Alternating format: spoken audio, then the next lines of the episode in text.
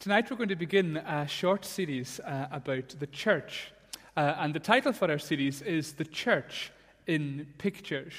And the reason I've called it that is because if you look at the New Testament, you'll see that there are lots of pictures that are used to describe what the church is like.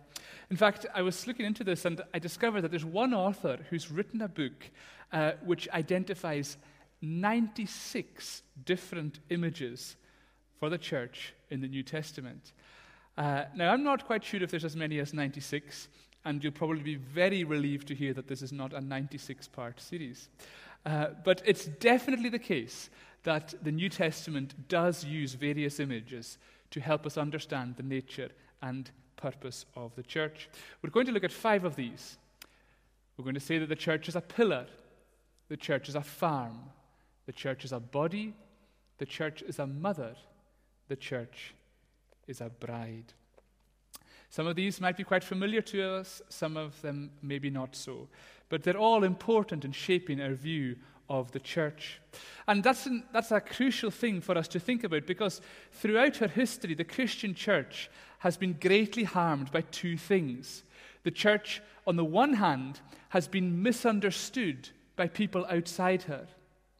But on the other hand, the church has also been misrepresented by the people within her.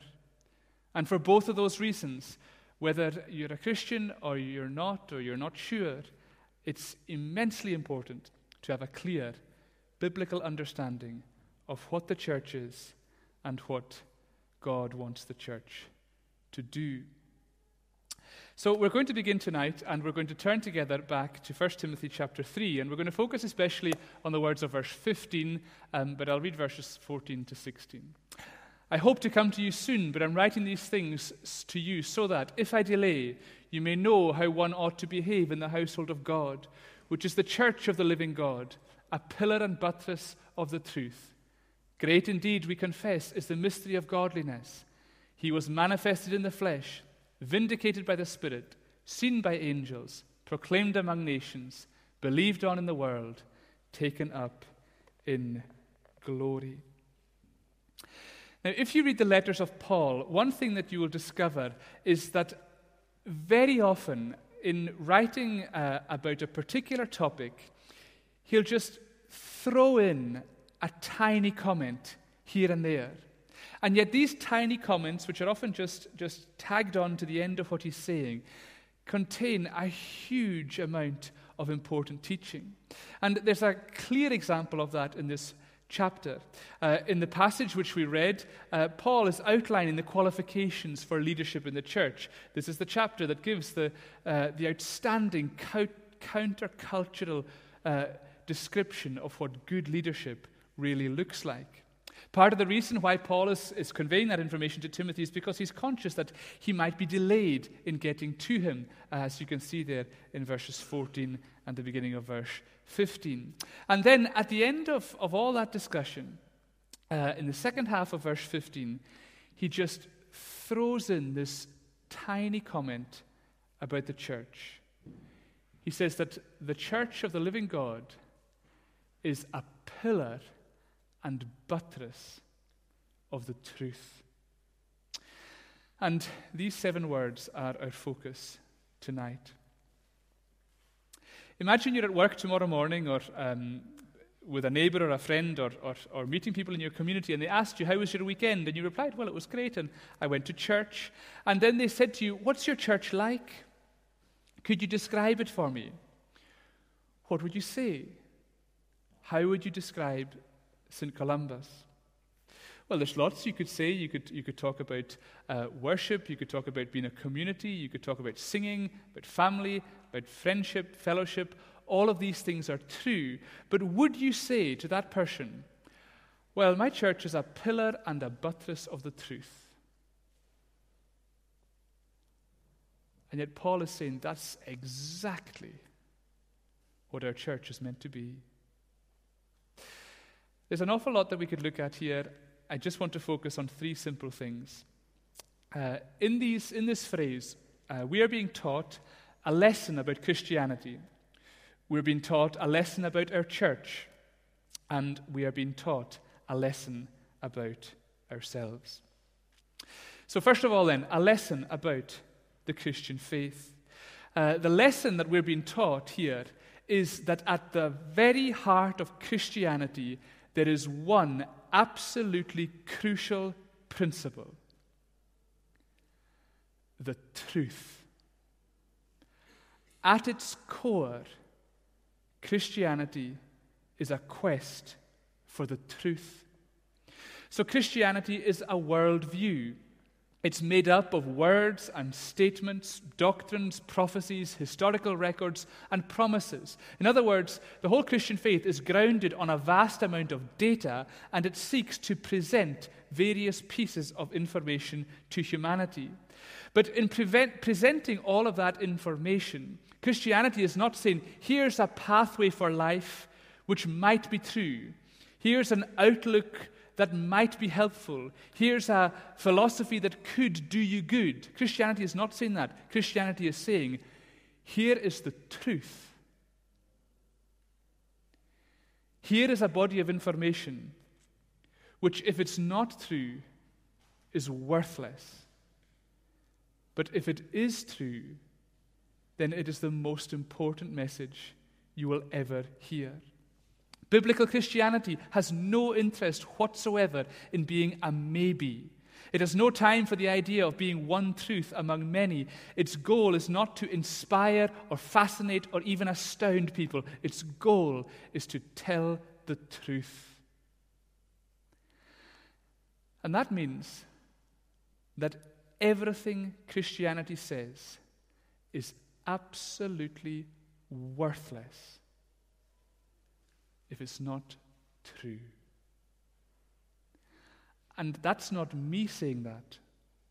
Paul himself says that. That famous statement in 1 Corinthians 15 if Christ has not been raised, then our preaching is in vain, and your faith is in vain. In other words, your religion is pointless if it's not true. And that concern for truth is seen throughout the whole Bible. You go back to the Old Testament, you'll see that there's a firm prohibition against false witnesses. There's a constant concern against false prophecy. And there's an absolute abhorrence for anything that falsely claims to be God. And the same concern for truth lies behind this letter that Paul wrote to Timothy. If you go back to chapter 1, you'll see that that's one of the key themes of this letter. Uh, Paul is t- telling Timothy, he says, I've left you in Macedonia. When I left, uh, a, when I was going to Macedonia, I said to you, remain at Ephesus so that you may charge certain persons not to teach any different doctrine, nor to devote themselves to myths and endless genealogies which promote speculations rather than the stewardship from God that is by faith. The aim of our charge is, is love that issues from a pure heart and a good conscience and a sincere faith. Certain persons, by swerving from these, have wandered away into vain discussion, desiring to be teachers of the law without understanding either what they're saying or the things about which they make confident assertions. Paul is utterly opposed to speculation or to made up stories or to teaching that is contrary to what the gospel says. And the reason for that is that, as far as Paul is concerned, this all comes down to a question of the truth. If the gospel is true, then anything which contradicts it is false. That's why, if you read on into chapter 4, you'll see that when he talks about those who've wandered away to the false teaching, he describes them with a very pointed word he says that they're liars. And of course, that should make perfect sense to us because all of this is bringing us back to one of the most basic presuppositions of Christian theology, uh, which is only certain stuff is true. So, Christianity is one of many different worldviews that you can hold. Um, Derek spoke a little bit about this in the morning, uh, and I don't want to repeat what he said, but um, worldview, a worldview is just simply a way of understanding the universe. Everybody has one, whether we realize it or not. We all look at the world around us and we um, have a certain way and a certain framework of understanding it. Um, so, in order to think about worldviews, um, the minute I get into anything complicated, I need pictures to help me. So, here are some pictures of four very popular worldviews. Okay? So, number one is the naturalistic worldview, which basically says that all of reality uh, starts with nothing, is then a machine, which is a closed box, and then it ends with nothing. So, nothing, machine, nothing. And we're just a bit in that machine. Um, the next one is the pantheistic worldview, which is, is much more common in uh, Eastern uh, religions, which basically views the whole of reality as kind of bound up with the divine. And instead of being a kind of linear uh, existence where there's a beginning point going to the end, life is more like a cycle, and you have the whole idea of reincarnation and all of that, and kind of uh, oneness with nature and God and gods and all that kind of stuff. There's kind of this cyclical worldview on reality. Uh, the other world, next one is the mystical worldview, um, which basically has the physical world in front of us here, which we're part of, but then above us, there's this kind of mystical realm uh, of reality. That stems back from the, uh, really from the Greek philosophers, uh, Plato and others, who, who saw the physical world as a reflection of a mystical reality. And that mystical reality was where real truth was found. And so there's this kind of physical, spiritual, uh, earth, mystical kind of worldview. Uh, and then you have the biblical worldview, uh, which is grounded on the fact that God is creator and we are his creation.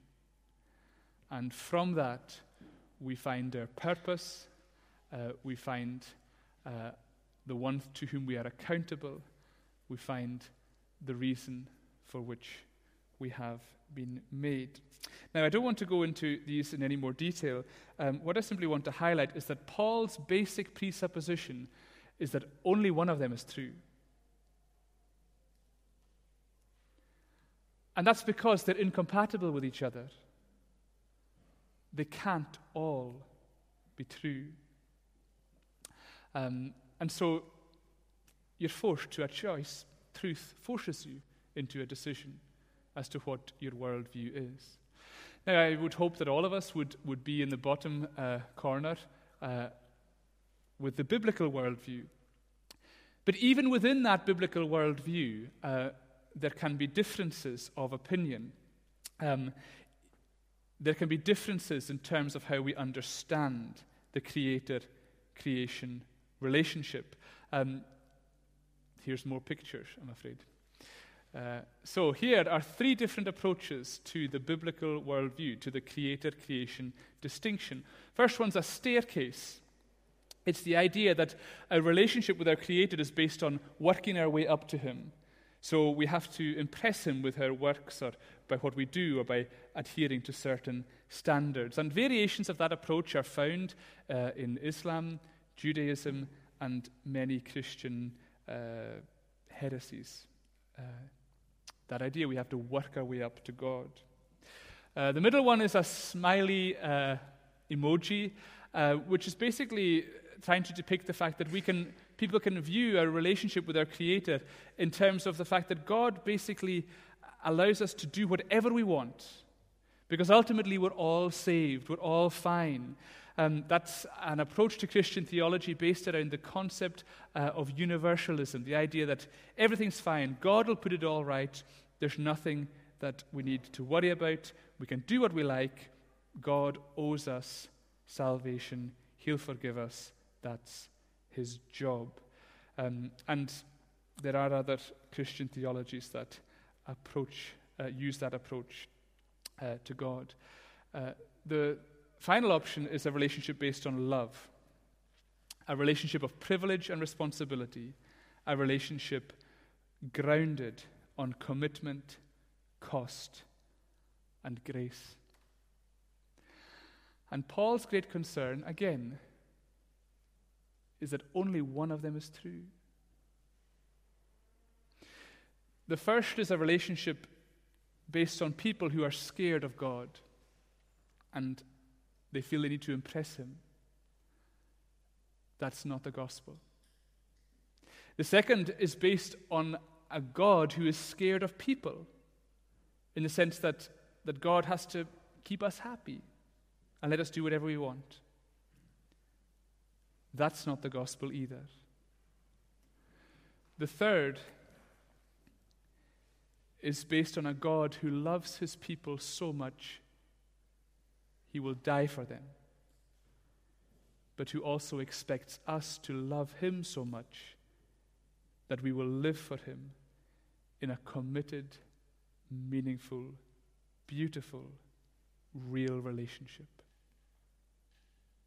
That is the only one that is the gospel.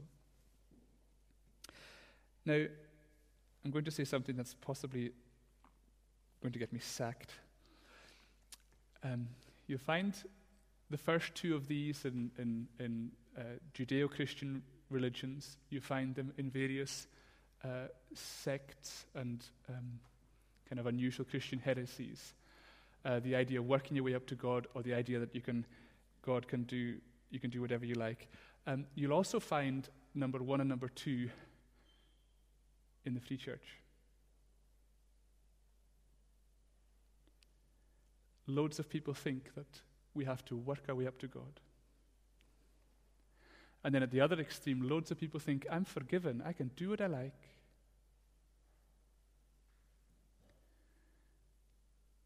Neither of them are the gospel. Only one is true.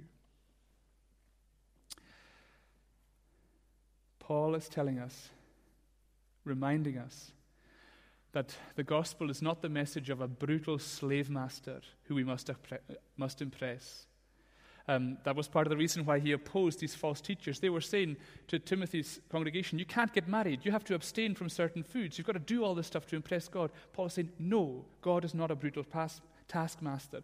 But equally, the gospel is not the message of a pathetic God who needs to indulge us for fear of our reaction. God is not brutal, neither is he spineless. He is holy and compassionate, righteous and kind.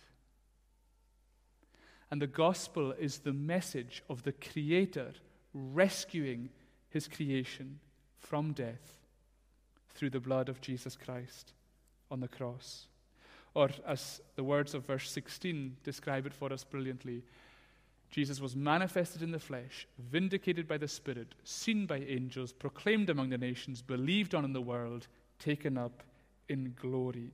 This is the truth that Christianity claims. It is a message of propositional, factual, objective, empirical, unchanging truth. But we need to just pause there for two minutes because we live in a culture that has big problems with all of this. The idea of exclusive truth claims is not popular. So, for, for many people in our culture today, the truth has become trivialized. It's no big deal, don't think about these things. For others, truth has become relativized. So, um, what's true for you might not be true for me, it's all relative. But I think that most of all, today in our culture, truth has become mysticized. So, if we go back to our worldview diagram there, which one would you say is most popular in Scotland? If you were to look at that. Now, our instinctive reaction might be to say, well, it's the naturalistic one because everybody believes in, um, you know, that kind of atheistic, naturalistic worldview. I don't think that's the most popular worldview. I actually don't think I've ever met a, a pure naturalist who thinks that we're just cogs in a meaningless machine, or I've maybe met one or two. Uh, nobody can actually live with the uh, outworking of that.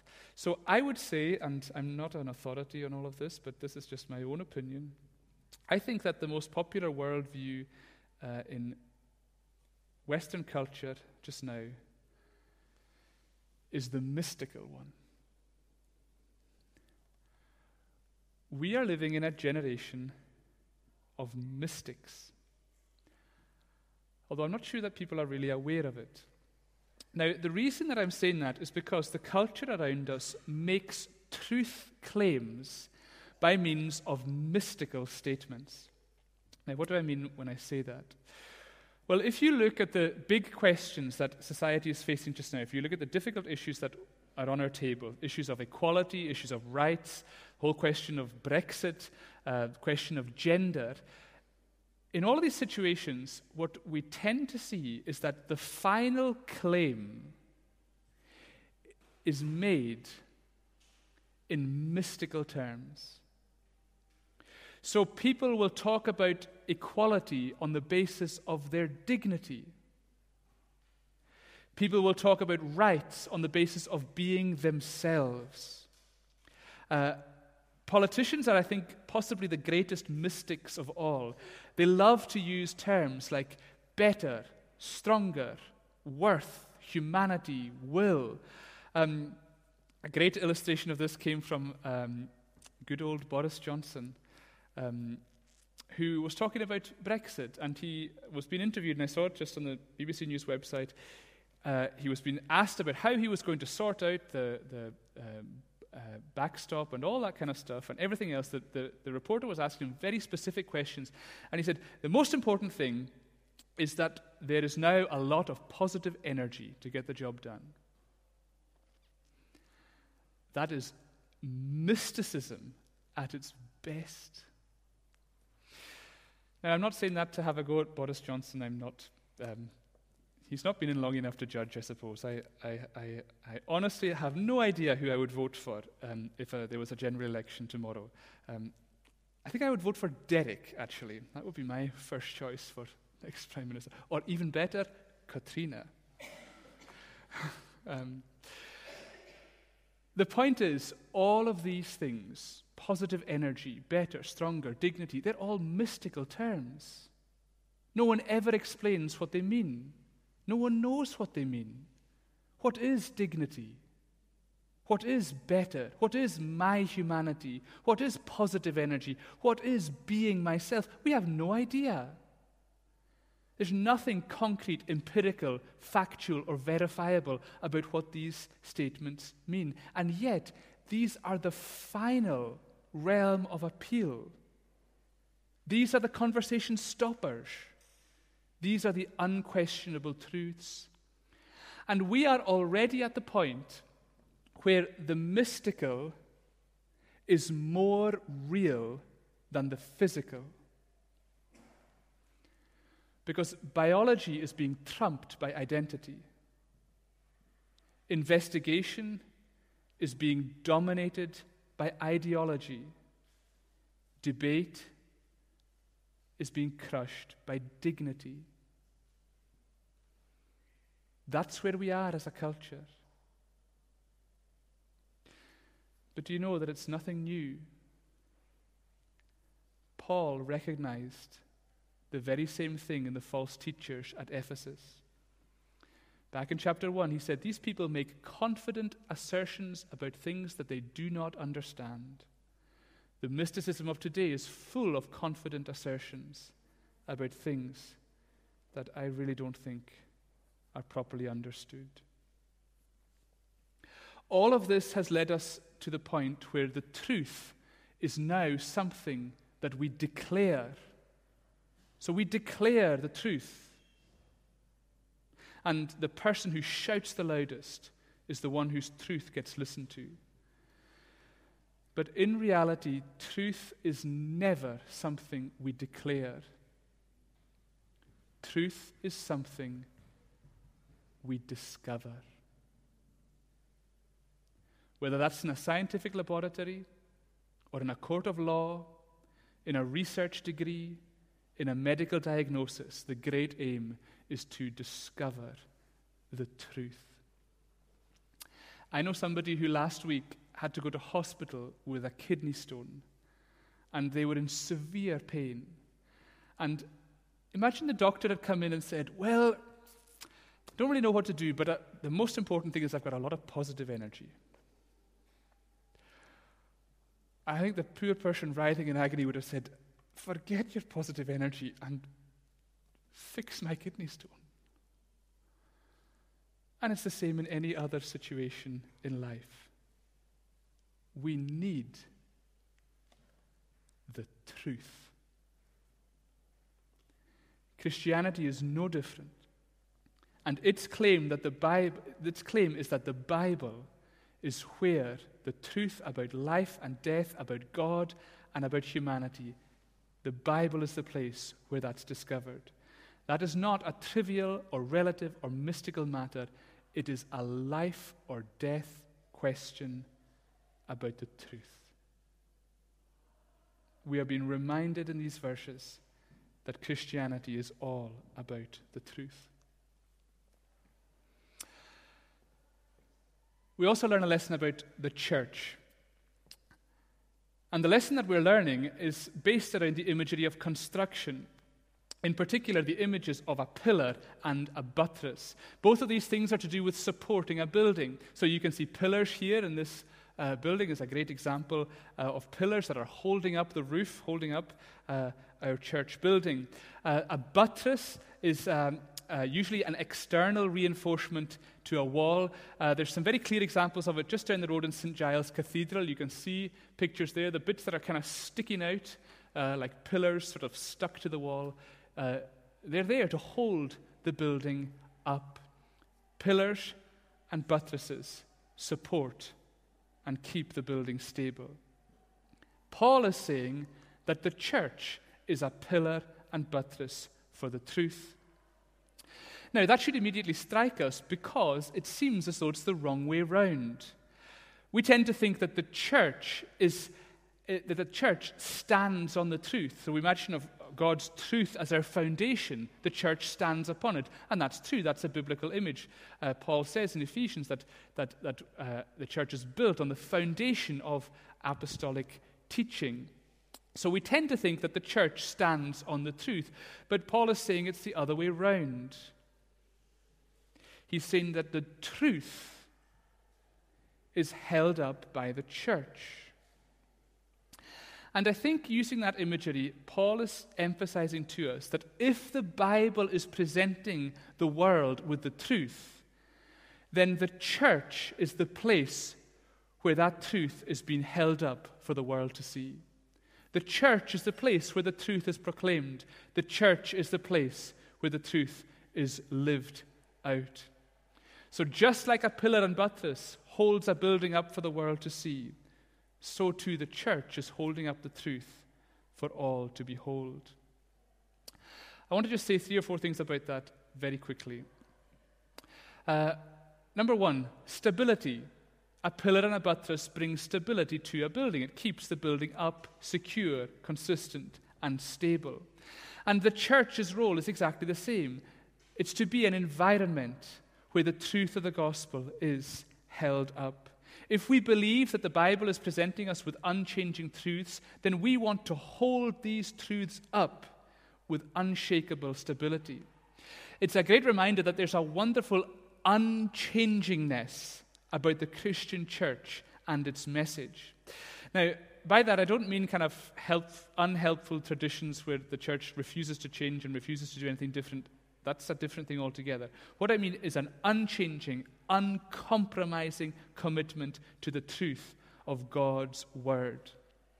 If you look at that pillar right there, okay, when do you want that pillar to stop doing its job? The answer is never. It needs to always, always hold up that roof the church is exactly the same. We are to consistently hold up God's word as a stable pillar and buttress of the truth. That's why we don't for one moment agree with the idea that the Bible is no longer relevant or accurate. That's why we treasure our historical heritage stretching back 2,000 years. When we read from the New City Catechism, question 31, we recited the Apostles' Creed. That is about 1,800, maybe even 1,900 years old. It's a statement of what the Christian church believes. And we are reciting that creed because we're saying we believe exactly the same stuff. Because only one message is the truth. if you think about it, what's the worst thing that a pillar can do? The worst thing it can do is move. Because if that pillar moves, that roof comes down. When it comes to the theological, propositional truth of God's message, we are not moving. We want stability. Secondly, pillars and buttresses give us confidence. Um, if, you, if you have strong pillars, if you have stable buttresses, it gives you confidence to use them. You could all pile up into that balcony confident that these pillars are going to hold you up. But, and Paul is implying to us here that the church should give people confidence in God's truth. So if you look at that pillar, it's strong, it's stable, it gives you confidence to go and stand on that platform. The church should do the same thing with God's truth. It should give people confidence in God's message. And yet, tragically, the church has repeatedly done the very opposite. In every generation, the church undermines rather than reinforces people's confidence in the truth. And it, the reason that happens is because the church detaches itself from God's truth. That's what was happening in Ephesus with these false teachers. That's what can happen with us. We need to stay firm, we need to stay connected to the truth of God's word. Uh, third thing we have is usability. That's obvious. The pillars uh, in this building make the building usable. And uh, that's one of the great truths uh, great purposes of the church to make God's truth usable. In other words, the truth of the gospel is not some secret knowledge that's to be kept tucked away, it's knowledge that's to be used. It's the information that is the most useful piece of knowledge that you will ever encounter. And the church's role is to hold that up so that you can use it. And what are you going to use that knowledge for? What can you use that knowledge for? You can use it to find peace. You can use it to take away the burden of every single mistake that you've made. You can use it to obtain hope. You can use it to remove the fear of death. You can use it to gain eternal life. You can use it to know God Himself. Now, that is useful knowledge. So, as a pillar and buttress of the truth, we are to give stability, confidence, usability, and fourth, to bring a presence to God's truth. When we think about a pillar, it's easier to think about something static, motionless, passive, and that as a church we're just to stay very still. But uh, that's true in one sense. But in terms of reaching out into the world, that's not true because a pillar and a buttress actually performs a vital role in bringing a presence to the world around us. In other words, as a pillar and buttress of the truth, the church is doing a mission work. Because the pillars in this building mean that this building is present so that the thousands of people who walk past on the Royal Mile every year can see it. And the church performs the same role with God's truth. We are to stand in a world that desperately needs to hear the truth and say, Here it is. As pillar and buttress, God wants the church to hold the truth stable, to give people reason to be confident, to make God's truth usable, and to keep the truth ever present in front of people who need to hear it. So we need to learn a lesson about Christianity from this passage. It's all about the truth. We also learn a lesson about the church, that its role is to hold that truth high and secure. Lastly, and very, very briefly, we learn a lesson about ourselves. Every time we study what the Bible says about the church, it's vital that we remember that when the New Testament speaks about the church, it's not speaking about a building. It's not speaking about an organization. It's not speaking about a denomination. It's not even speaking about ministers and leaders. It is speaking about people. It's speaking about God's people. That means that the pillar and buttress of truth in 1 Timothy chapter 3 verse 15 is you. You are the ones who hold up the truth of the Christian faith. This is the duty that we are all part of. And there's just one thing I want us to focus on here. If you look at that pillar, sorry that I keep pointing you to that pillar, but it's there. At what point is it not holding up the balcony and the roof? The answer is never. So, as you go into this week as a Christian, at what point are you not holding up the truth of God's message? The answer is never. In every part of our lives, we are to function as those who are holding up the truth of the gospel. That's why the fact that the church is a pillar and buttress of the truth needs to shape the way we behave. And that's reinforced so clearly in the instructions that Paul gives in this letter. He says overseers need to be above reproach. Deacons must not be double tongued or dishonest. Their wives must be faithful. Widows must not be gossips. Servants must be honorable. All of that is because the truth of God contained in the Christian message should be seen in the integrity, honesty, and consistency of the lives that we live. And that makes perfect sense because the truth of God's message, if it's true, should have a profound effect on us. It should humble us because it shows how tiny we are before the God who is King of ages, immortal, invisible. It should make us gentle because Jesus himself displays his perfect patience to us as an example. It should make us compassionate because the world around us is full of precious, broken people, and God desires that all people would be saved. It should make us self controlled because we're capable of hurting others. It should make us generous because we do not need to love money. It should make us truthful because Christianity is all about the truth.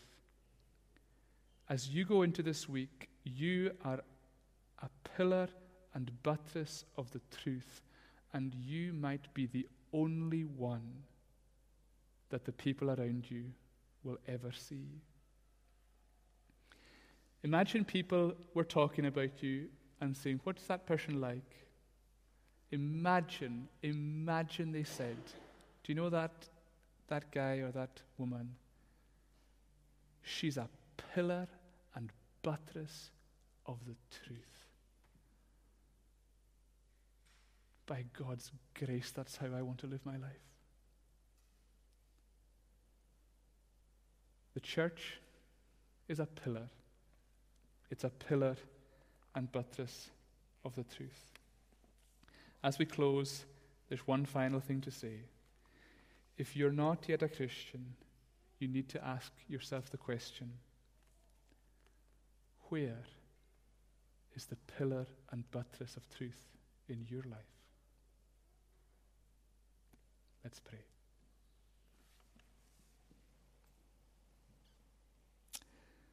Father, we thank you so much that in you we find the truth. Please, please make every one of us a pillar and buttress of that truth as a church and in every part of our lives. Amen.